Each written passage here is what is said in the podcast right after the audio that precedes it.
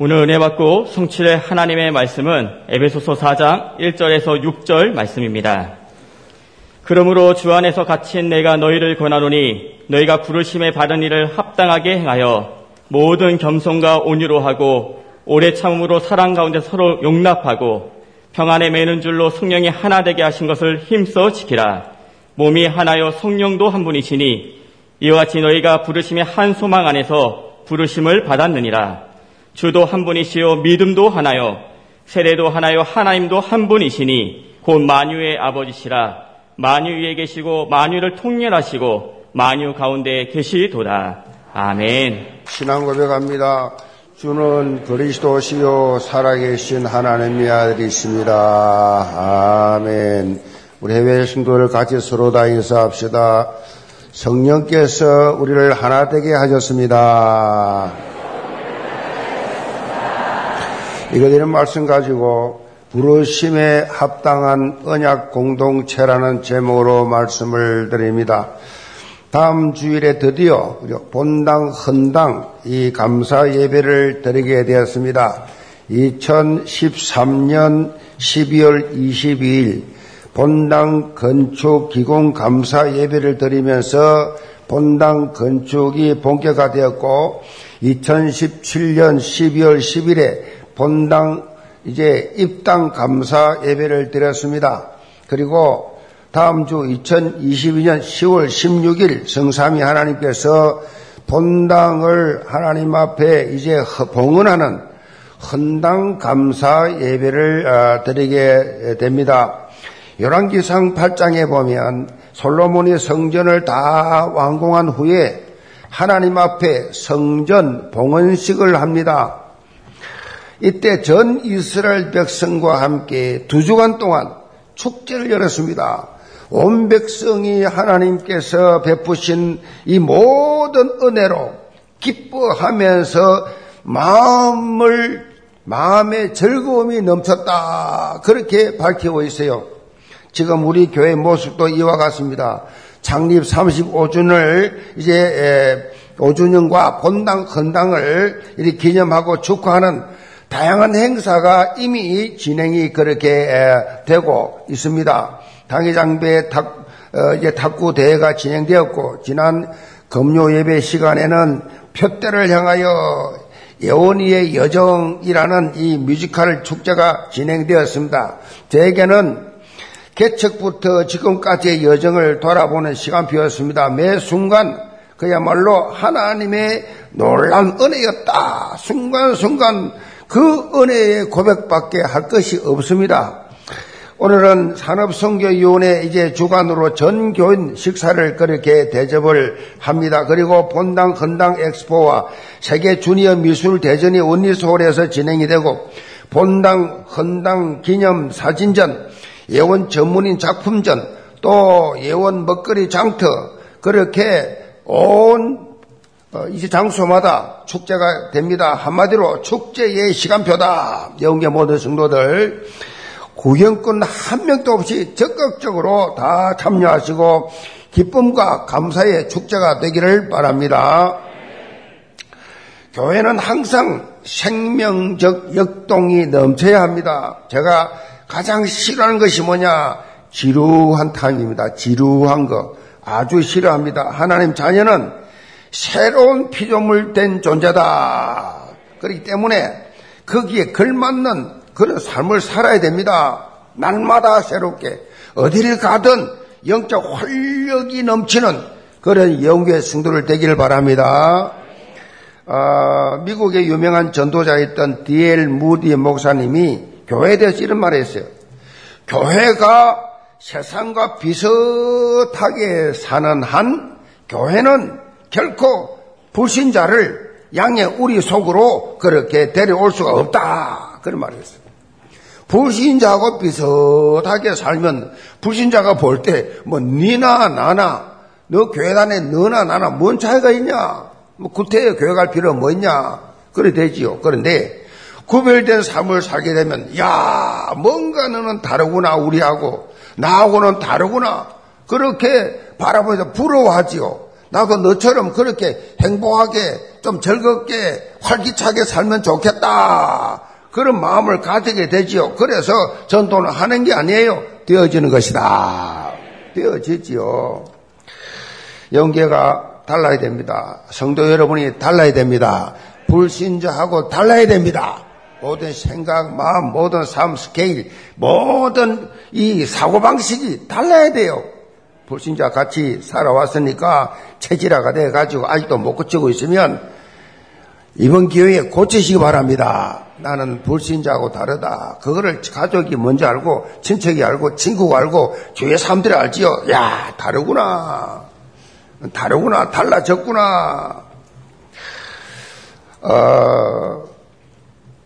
복음이 주는 축복이 얼마나 큰지 이 호기심과 이 궁금증이 생길 정도로 변화와 역동이 있는 그런 삶이 너무나 중요하다. 그런 말씀이 어떤 도시에 이제 처음 출장을 가서 그 도시를 방문하게 됐는데 주일이 딱 됐어요. 주일이 돼가지고 이 교회를 가야 되는데 어느 교회를 가지 그렇게 서성이고 있는데 마침 경찰이 지나가요. 경찰에게 물었어요. 내가 교회를 가야 되겠는데 어느 교회를 가면 좋겠습니까? 라고 그렇게 물으니까 경찰이 적시로 그냥 저 교회 가십시오. 그래서 이분이 아니 생각도 안 해보고 그렇게 적시로 그렇게 저 교회를 가라고 말씀합니까? 라고 그렇게 반문을 하니까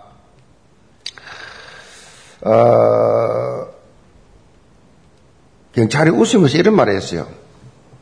이상하게 많은 교회들이 있는데 저 교회는 사람들이 예배를 마치고 나올 때 모두 다 이상하게 다 웃는 모습으로 나옵니다. 웃는 모습.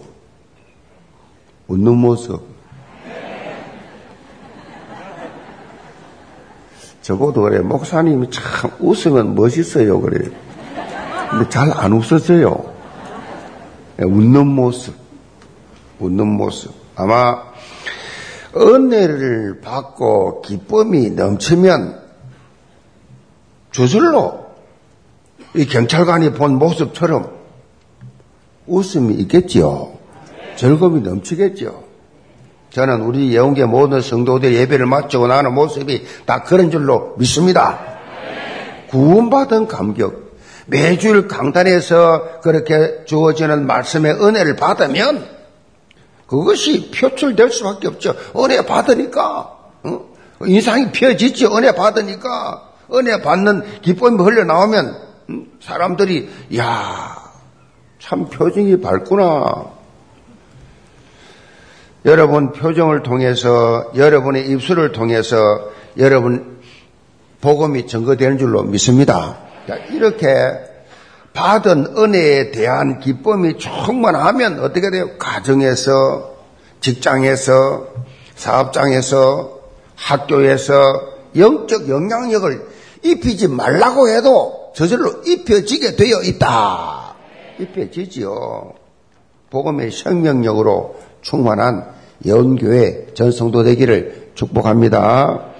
우리가 매주일 살펴보고 있는 이 에베소서 이 말씀은 크게 두 부분으로 나누어집니다. 1장부터 3장까지는 영적 진리를 말하고 있고 4장부터 6장까지는 그 영적 진리를 삶에 구체적으로 적용해야 한다는 말씀을 하고 있어요. 에베소 이 4장은요, 이런 영적 진리의 실천편이다. 실천편으로 시작을 합니다. 오늘 말씀을 통해서 사도 바울은 우리가 부르심에 합당한 삶을 살아야 된다라고 강조를 그렇게 합니다. 특별히 교회는 말씀 제목처럼 부르심에 합당한 언약 공동체다. 하나님이 우리를 부르셔서 우리가 만든 이 교회가 언약 공동체. 사도 바울은 3장까지의 말씀을 통해서 성삼위 하나님 께서 우리에게 주어진 헤븐리 블레싱 얼마나 그것이 크고 놀라운지를 강조를 했지요. 사도 바울은 이런 축복을 우리만 가지고 있어서는 안 된다. 교회와 하나님의 성전된 우리가 이런 축복의 전달을 실제적으로 세상에 나가서 해야 된다. 이것을 위해서 언약 공동체인 교회 안에서 우리 한 사람 한 사람 모두가 다 영적 의식을 가지고 있어야 된다. 영적 의식은 다르죠. 불신자들하고는 완전히 구체적으로 그렇게 밝혀있는데 영계 모든 성도들 오늘 말씀 통해서 하나님께서 나를 부르신 이 부르심에 대한 이 합당한 이 삶을 내가 어떻게 지금 살고 있는지 여기에 대한 답을 얻고 70인 제자, 70지역, 70나라, 70언어로 그렇게 사람을 살릴 수 있는 영적 수준에까지 자라시기를 주의 이름으로 축복합니다. 그럼 첫째로 원리스의 의식입니다. 1절을 봅니다. 그러므로 주 안에서 갇힌 내가 너희를 권하노니 너희가 부르심을 받은 일에 합당하게 행하여. 사도 바울은 이 서신서를 보면 사도 바울의 서신서는 그러므로라고 하는 이 접속사, 그러므로라는 표현이 아주 중요해요. 오늘 이 본문의 이 그러므로는 1장에서부터 3장 말씀 전체를 다 한마디로 표현한 것입니다. 한마디로 1장부터 3장에 다 받았다. 그러므로 사도 바울은 에베소 3장까지의 말씀을 통해서 하늘에 속한 신령한 복, 헤븐의 블레싱을 강조했습니다. 성부 하나님의 계획, 성자 하나님의 실행, 성령 하나님의 적용, 이것을 통해서 우리가 하나님의 자녀가 되었다라는 신분과 권세에 대해서 강하게 강조를 하고 있는 것입니다. 그리고 이런 신분과 권세를 바탕으로 하늘에 있는 것이나 땅에 있는 것이나 모든 것이 다 그리스도 안에서 통일되게 하는 언약적 도전 237나라 5천 종족 이 복음화가 바로 우리에게 주어진 본질적 미션이다. 이거를 그렇게 밝히고 있습니다. 이것을 위해서 우리 속사람이 뭐예요? 속사람이 강건해야 되고 우리가 그리스도 예수의 그 놀라운 사랑의 넓이와 깊이와 높이와 길이로 충만한 그 삶을 체험해야 된다. 그리스도 안에 있는 그 영적 비밀을 각자가 다 체험을 해야 된다. 그리고 사도 바울은 우리에게 주신 본질적 미션 실현을 위해서 어떤 이제 삶을 살아야 하는지에 대해서 구체적으로 실천 강령을 주고 있습니다. CVDIP의 언약적 여정. 새가족들은 새가족반에 가서 물어보시기 바랍니다. CVDIP의 언약적 여정 가운데 마지막이 P, practice. 실현입니다. 실천입니다. 이 마지막 이걸 강조하고 있어요. 이 4장에서부터 이 사도 바울은 이런 언약적 도전에 앞서서 무엇보다도 우리가 하나님의 특별한 부르심을 받았다.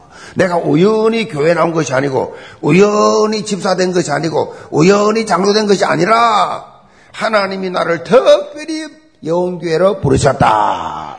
이 천명, 소명, 사명 이것이 하나님이 내 나를 부르셨다. 어느 분이 전도해서 마누라가 전도해서 친구가 전도해서 온 것 같지만은 그건 도구일 뿐이요. 스님은 도구일 뿐이고 하나님이 나를 부르셨다. 라고 하는 천명. 이 천명이 중요합니다. 이 천명, 소명, 사명 이게 분명해야 됩니다. 이런 영적 정체성이 있어야 돼요. 하나님이 나를 부르셨다. 하나님이 내게 직접 주셨다. 모든 것은 하나님께서로 시작해야 돼요. 이 사람이 저 사람이 아니에요. 그런 식으로 살면 모래에 지은 집에 언제 무너질지 몰라요. 하나님께서 너희가 부르심을 받은 일에 합당하게 행하여. 여기서 합당하게라는 말은 헬라말로 악시오스. 가치 있게 어울리게. 하나님이 나를 부르신 부름에 대한 삶이 가치 있게 좀 어울리게 하나님이 부르신 사람답게 구원받은 하나님의 자녀답게. 하나님의 자녀는 하나님께서 불렀다는 뜻이에요. 하나님 자녀입니다. 나는 성도입니다. 이 말은 하나님이 나를 부르셨습니다. 그것도 특별하게. 뭐가 특별합니까? 생명 살리는 일에 생명 살리라고 거기에 가장 어울리는 가치 있는 삶을 살아라. 그러면 어떻게 이런 삶을 살 수 있느냐? 2절 3절입니다. 모든 겸손과 온유로 하고 오래 참음으로 사랑 가운데서 서로 용납하고 평안에 매는 줄로 성령이 하나 되게 하신 것을 힘써 지켜라. 성령이 하나 되게 하신 것을 힘써 지켜라. 영어로서는 keep the unity. 힘써 지켜라. 성령이 하나 되게 하신 것, 그 유니티 상태, 하나 되게 하신 상태, 그것을 우리가 힘써 지켜야 된다. 힘써. 특별히 이 말씀 속에는 누군가 성령이 하나 되게 하신 교회를 깨뜨리는 존재가 있다는 것입니다. 깨뜨려. 기관을, 부스를 깨뜨려. 교회를, 이 공동체를 깨뜨리는 짓을 하는 존재가 있다. 그 존재가 누구냐? 바로 사단이다. 사단이라고도 하고 마귀라고도 하는 영적 존재가 있다. 특별히 마귀의 뜻이 뭐요? 마귀 뜻, 이간자. 하나님과 사람 사이를 이간시켜요. 사람과 사람 사이를 이간시켜요. 가족과 가족 사이를 이간시켜요. 성도와 성도 간의 관계를 이간시켜요. 이간자. 사단 뜻이 그래요. 이간자. 마귀는 어떻게든지 하나님과 우리 사이를 이간시킵니다. 어떻게든지 교회가 하나 못되도록 계속 이 사람이 이 말하고 저 사람이 저 말하고 이간시키는 존재예요. 하나님의 자녀된 우리는 이간시키는 것이 주사위 되면 안 돼요. 이간시키는 것. 이게 무슨 말인가 쉽게 말씀드리면요. 사단 심부름하는 사람들이 있어요. 사단 심부름하는 사람. 교회 부흥을 방해합니다. 심지어 교회 헌당을 방해합니다.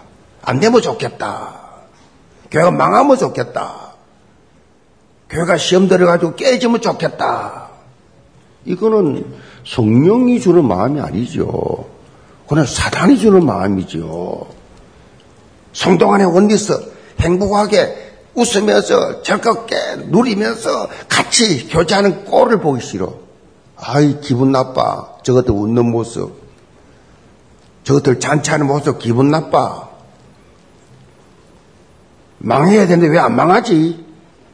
부정적인 말, 사람을 만나면 늘 비판적인 말, 위하는 척하면서 날 이런 하나님 나라 확장을 막는 짓을 하는 이런 사단 심부름하는 사람이 있다는 얘기예요. 그래서 성경이 뭐랍니까? 힘써 지켜라 원리스. 어떻게 하든 이 사단 공격, 그래 한국 교회, 세계 교회 다 쪼글라 나가 교회가 다 박살이 나 있어요. 교단 차원에서도 서로 싸웁니다. 피튀기 싸웁니다. 서로 고소합니다. 사단 심부름 신나게 합니다. 저는 모태로 신앙생활 하면서 싸우는 교회에서 어려서부터 보았고 목사 장로끼리 서로 싸우면서 방석이 날아가는 것을 많이 보았고 그래서 우리 모태 신앙들은요 절대 목사 안 합니다. 특별한 경우 아니면요 그 꼴들을 못 보고 어느 순간에 그런 깨지는 모습 너무 많이 봤는데 사단이 전체를 당하게 해버렸어요. 교회를. 교회가 힘이 없어요. 나는 그걸 보고 자랐기 때문에 하나님께서 그걸 미리 다 보게 하셨고 깨닫게 하셨고 경험하게 했기 때문에 제가 목회를 좀 강하게 합니다. 절대 사단 심부라는 사람 없도록 혹시라도 당했으면 정신 바짝 차리고 돌아오라고. 아멘.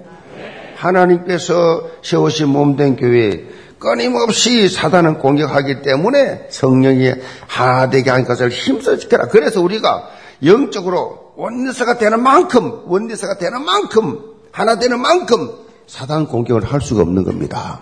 원리스가 딱 되어지면 사단이 뭐 아무리 이간시키려고 해도 아무리 부정적인 말해도 뭐 아무런 반응이 없으니까 무력화가 되지요. 아무 힘이 없지요. 사도 바울은 본문 통해서 이런 사단 공격에 속지 않고 원리스를 이루어가는 중요한 영적 비결에 대해서 언급을 하고 있습니다. 그 첫째가 뭐냐? 겸손. 겸손할 때 원리스가 돼요. 최고 교만한 마귀예요. 하나님을 대항했거든. 겸손은 무슨 말입니까? 하나님 앞에서 자신을 낮추는 겁니다.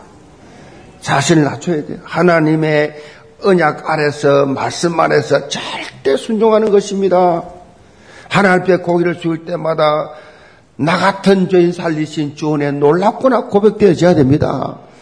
그런데 이 사단이 이것을 하지 못하게 자꾸 가라지를 뿌려요. 하나님의 음성을 듣고 그것으로 24가 돼야 하는데 자꾸 사람 소리가 24야. 하나님 말씀을 들어도 하나도 기억도 안 나.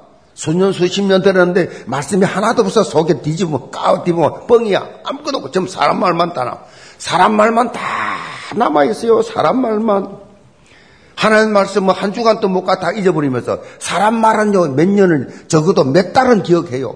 꼭 기억합니다. 사람 말은 이 사단이 주는 거예요. 이상하지요. 성경 구절 몇 구절 모르면서 세상 걸 엄청 많이 알아요. 그래서 창세기 3장의 나중심, 6장의 물질중심, 창세기 11장의 세상 성공중심의 삶에 빠져버리게 만든다. 결과가 뭐예요? 그렇게 삶의 결과가 뭐예요? 바벨탑이에요. 완전 다 무너집니다. 와르르 무너집니다. 어느 날 우리는 오직 그리스도, 오직 하나님 나라, 오직 성령 충만. 이 상태가 어떻게 해요? 각인 불이 체질이 돼야 돼요. 완전히 그냥 이거 체질화. 이것이 바로 진정한 영적 겸손이에요. 영적 겸손. 이렇게 될 때 가정과 교회를 원리스의 축복으로 그렇게 만들 수 있다. 두 번째는 온유입니다. 이 온유함을 잘못 생각하면요 힘이 없는 무기력한 상태를 생각할 수 있는데 오히려 그 반대입니다. 이 원어에 보면 이 여기서 나오는 온유는요 야생마가 길들여진 상태예요. 야생마가 길들여졌어. 엄청난 힘이 있는데 길이 들여져가지고 힘을 어디 써야 될 줄 알아. 함부로 사용하지 않고 절제하고 조절할 줄 아는 사람, 능력이 있지만은 조절할 줄 아는 사람, 이 온유한 사람이에요. 그래서 온유는요 다른 사람과 화평을 누리는 삶을 살 수 있도록 이끌어주세요. 화평하게 삽니다. 누구하거나 원리스 화평. 세 번째는 오래 참음. 이것은요 창세기 3장 사건으로 하나님 말씀에 불순종해서 죄인으로 전락한 인간을 대하시는 하나님의 성품이에요. 우리 얼마나 세상 사람에서 하나님 지시하면 죄 짓는 것밖에 없는데 그걸 다 하나님께서 그걸 다 용서하시고 감싸주시고 하나님 성품, 이것이 그리스도인의 성품이 되어야 된다. 타인과 관계에서 나타내야 될 성령의 열매. 성령의 열매. 하나님께서 우리의 잘못에 대해서 판단하시지 않으십니다. 우리 잘못을 판단하면 살아남을 존재 아무도 없어요. 그 판단하지 않으세요. 우리 잘못을 판단하지 않으시고 어떻게 해요? 깨닫도록 오래 참고 기다리세요. 당장 벌하면 다 죽죠. 기다리세요. 우리도 다른 사람에게 되어질 때까지 오래 참고 기다려야 됩니다. 기다리세요. 마지막 네 번째, 사랑 가운데 서로 용납한다. 그래. 용납은 문자적으로 마음속까지 받아들이는 마음속까지. 그래서 용납이란 말은 오래 참음보다 더 확장된 의미예요. 오래 참음이 수동적이라면 용납은 능동적입니다. 적극적인 의미가 있지요. 적극적 의미. 특히 오래 참기만 하지 말고 예수 그리스도의 사랑으로 용서하고 용납해서 문제를 어떻게 해요? 깨끗이 해결해버리는 겁니다. 깨끗이. 용납한단 말은 해결해버리는 것입니다. 이런 성령의 열매를 맺어가면서 우리가 완전 원리스 공동체를 이루어야 한다라는 말씀이에요. 폴 틸리히라는 유명한 독일 신학자십니다. 폴 틸리히 미국에서 그렇게 교수 생활을 하면서 강의를 할 때 있었어요. 그런데 독일 사람이 영어로 강의를 하니까 학생들이 강의할 때마다 독일식 영어 발음에 대해서 자주 웃었어요. 폴틸리히 설교를 그렇게 강의를 이렇게 할 때 학생들이 자꾸 웃으니까 이 교수 자존심에 저것들이 왜 웃지 물어보지도 못하고 혼자서 우울증이 왔어. 우울증이 왔어. 우울증이 찾아올 정도로 굉장히 고민을 많이 했어요. 그런데 이 문제가요, 어느 날 한 학생이 보낸 이 카드 내용 때문에 완전히 해소가 됐어요. 뭐라고 써 있었냐? 교수님, 학생들이 웃는 웃음은 교수님의 발음 때문이지 강의 내용 때문이 아닙니다. 교수님의 강의는 너무 훌륭합니다. 우리는 다 교수님을 사랑합니다. 힘내세요, 교수님. 이래서 난 거예요. 아, 이 위로의 카드를 본 이 폴 틸리히가요, 새 힘을 팍 얻었어요. 나중에 폴 틸리히가 이런 말을 했습니다. 우리에게는 주님의 위로도 정말 중요하지만 주님을 믿는 사람의 위로도 필요합니다. 그런 말을 했어요. 성도 여러분, 우리는요, 서로 서로를 세워주는 존재가 되어야 됩니다. 내가 네보다 잘났어. 내가 네보다 높아. 내가 네보다 더 성공했어. 아니에요. 서로 서로를 높여주는, 서로 서로 세워주는, 정말 그리스도 예수 안에서 완전 원리 서식을 가지면서 서로 서로 세워주고 서로 서로 칭찬하고 이런 치유 서밋에 그래 서로 다 성장하시기를 제물로 축복합니다. 두 번째로 한 소망 의식입니다. 4절로 6절 봅니다. 몸이 하나요 성령도 한 분이시니 이와 같이 너희가 부르심의 한 소망 안에서 부르심을 받았느니라. 주도 한 분이시요 믿음도 하나요 세례도 하나요 하나님도 한 분이시니 곧 만유의 아버지시라. 만유 위에 계시고 만유를 통일하시고 만유 가운데 계시도다. 자, 사도 바울은 성령이 우리를 하나 되게 하신 것을 힘써 짓게 한다고 강조한 후에 이렇게 하나됨을 짓게 하는 다양한 이유에 대해서 밝히고 있어요. 우선적으로 우리가 하나님의 자녀로 부르심을 받을 때 하나의 몸으로 부르심을 받았다라고 밝히고 있습니다. 하나의 몸으로, 하나의 몸이 하나요 그랬잖아요. 몸이 하나요. 여기서 몸은요 교회를 가리킵니다. 교회. 예수 그리스도가 교회의 머리입니다.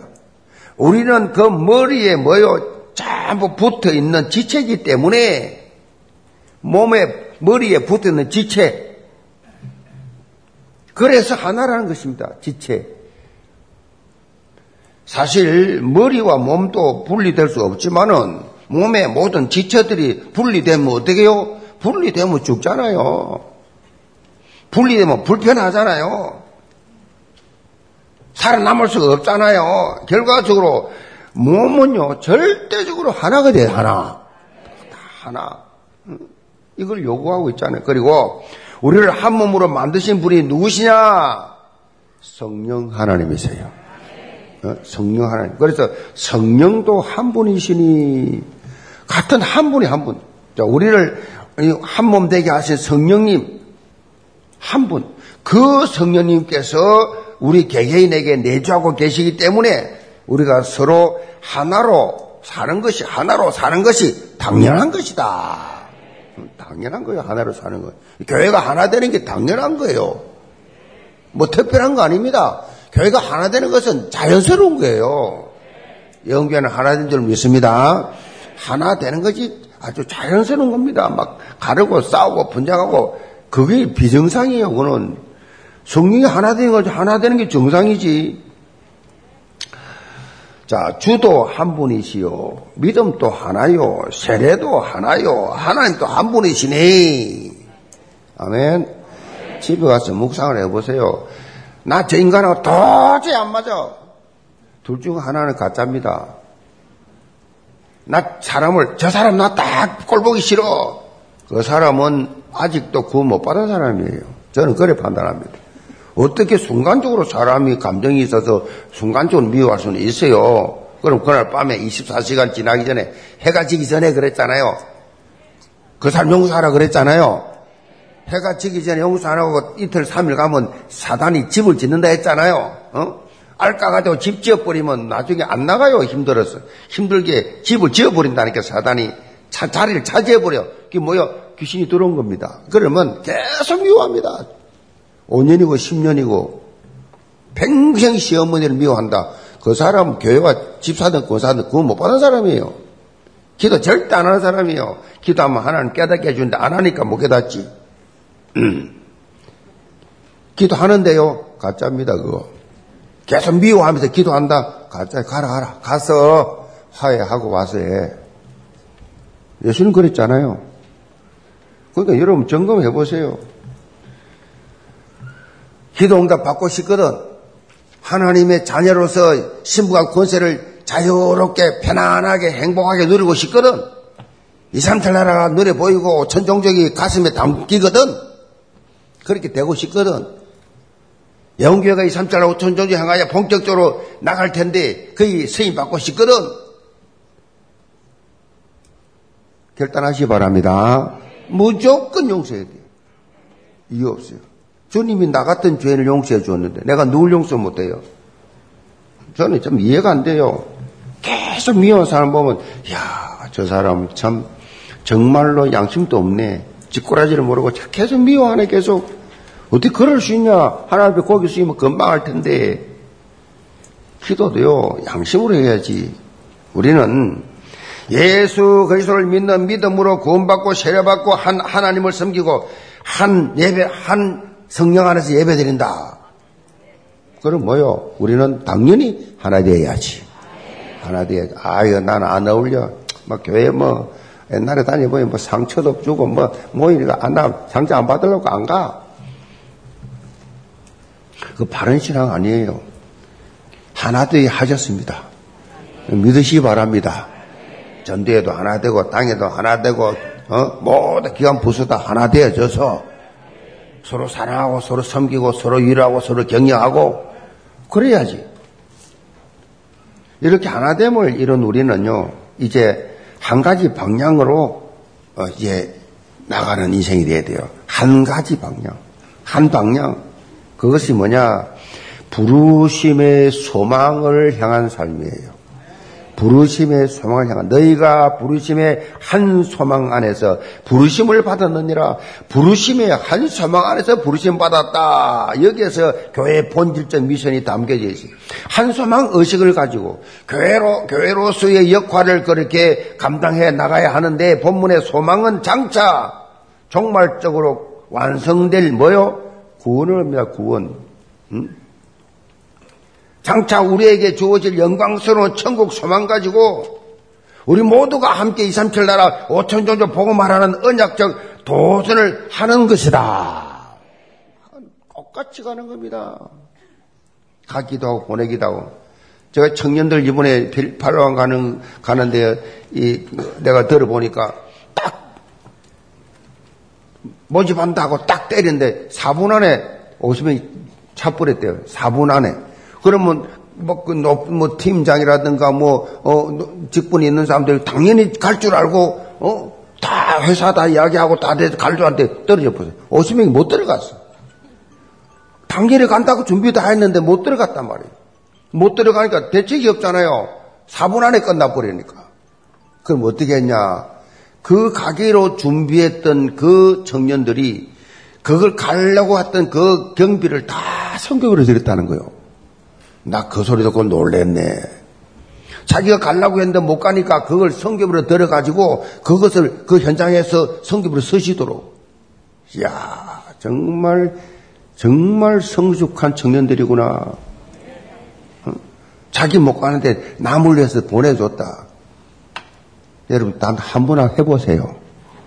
그걸 보내는 선교사를 합니다.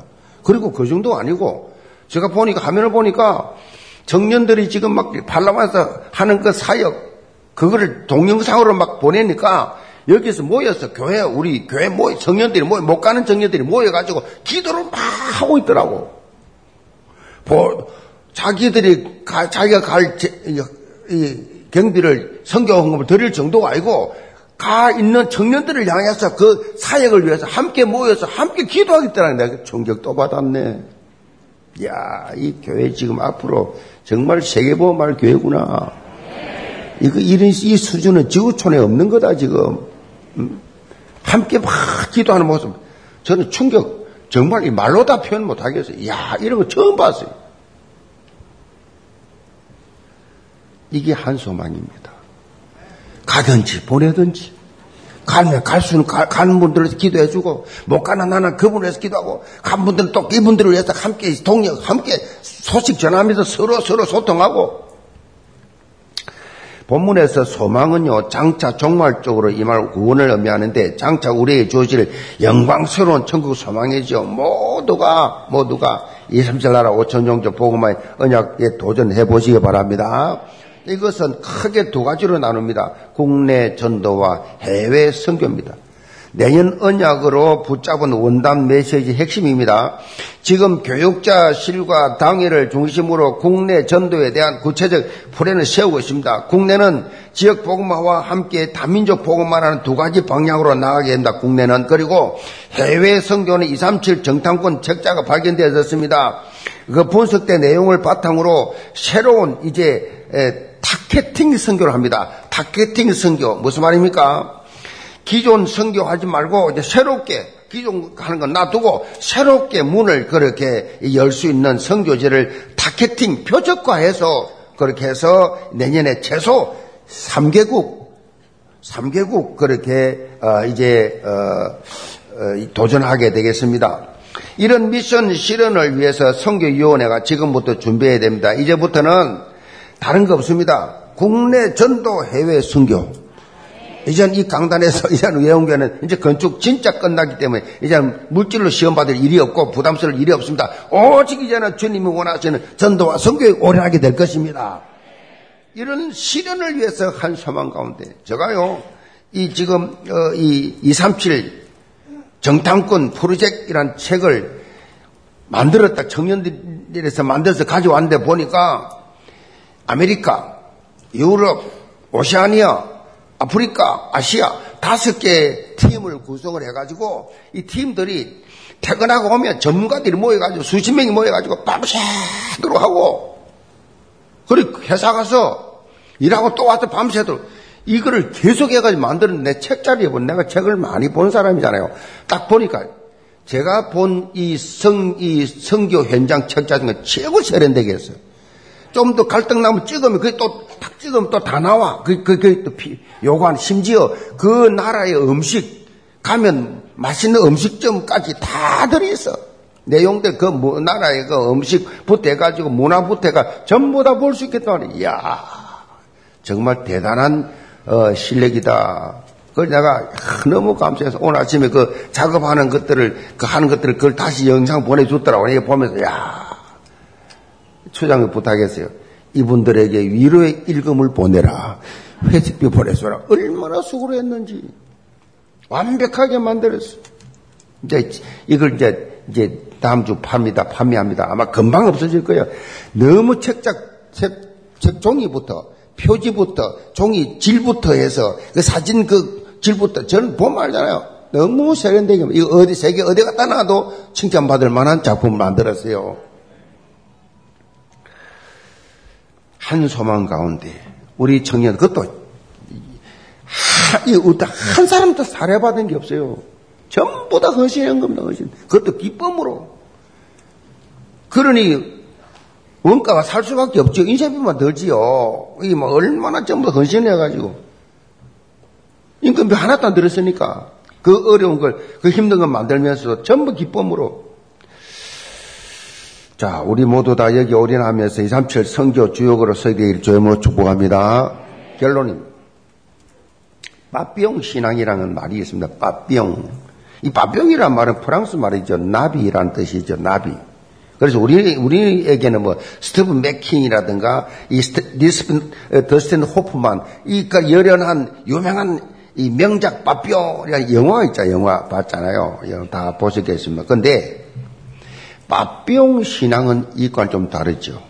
다릅니다. 빠삐용 신앙이 무슨 말입니까? 잘 들으세요. 예배에 빠지지 않고, 삐치지 않고, 모든 걸 용납하는 것. 모든 사람 용납. 이게 빠삐용 신앙입니다. 예배에 빠지지 않고 삐치지 않고 모든 사람을 용서하는 그러한 신앙, 모든 사람을 용서하는 겁니다. 이게 안 되는 분은 오늘 기도하세요. 하나님 빠삐용 신앙을 주옵소서. 영적으로 예배드리고 은혜를 받으면 삐칠 수가 없지요. 은혜를 못 받으니까 삐치지, 은혜 받으면 삐칠 수가 없지요. 그런 사람은요, 하나님 은혜 받게 하여 주옵소서. 다른 사람을 용서하고 살리는 자리로 나갈 수밖에 없지요. 은혜 받으니까. 은혜 받으면 다 끝나는 거예요. 빠삐용 신앙. 아멘. 이렇게 되면 우리가 부르심에 합당한 삶을 살 수밖에 없고 영적 파워를 얻게 된다. 히브리 10장 24절로 25절에 보면 서로 돌아보아 사랑과 선행을 격려하며 모이기를 피하는 어떤 사람들의 습관과 같이 하지 말고 오직 권하여 그 날이 가까움을 볼 수 있도록 더욱 그리하자. 모이기를 싫어하는 사람들 권해서 모여서 함께 하자고, 자꾸 함께 하자고, 그렇게 해서 영계 모든 성도들 서로에게 힘을 주는 절대 복음 체질 되시기를 바랍니다. 복음으로 서로 격려하고 위로하며 세워주며 원리수를 이루는 공동체가 되어서 하나님이 부르신 부르심에 합당한 삶을 그렇게 살면서 2, 3천 나라 5천종 살리는 그리스도의 절도 제자들 다 되시기를 제물로 축복합니다. 기도합시다. 아버지 하나님, 우리 영계 모든 성도들 나를 하나님 특별히 부르시고 부르심에 합당한 이 언약 공동체 안에서 원리스가 되어서 한 소망을 가지고 모두 다 2, 3천 나라 5천 종족 복음을 향하여 나가는 삶이 시작되게 하여 주옵소서. 빠삐용 신앙으로 참으로 모든 성도들의 예배 성공하고 모든 분들과 함께 하나 되며 하나님께서 소원하시는 이 주님의 복음운동, 생명운동에 앞장설 수 있는 건강한 자들이 되게 도와 주옵소서. 예수의 손 받들어 기도합니다. 아멘.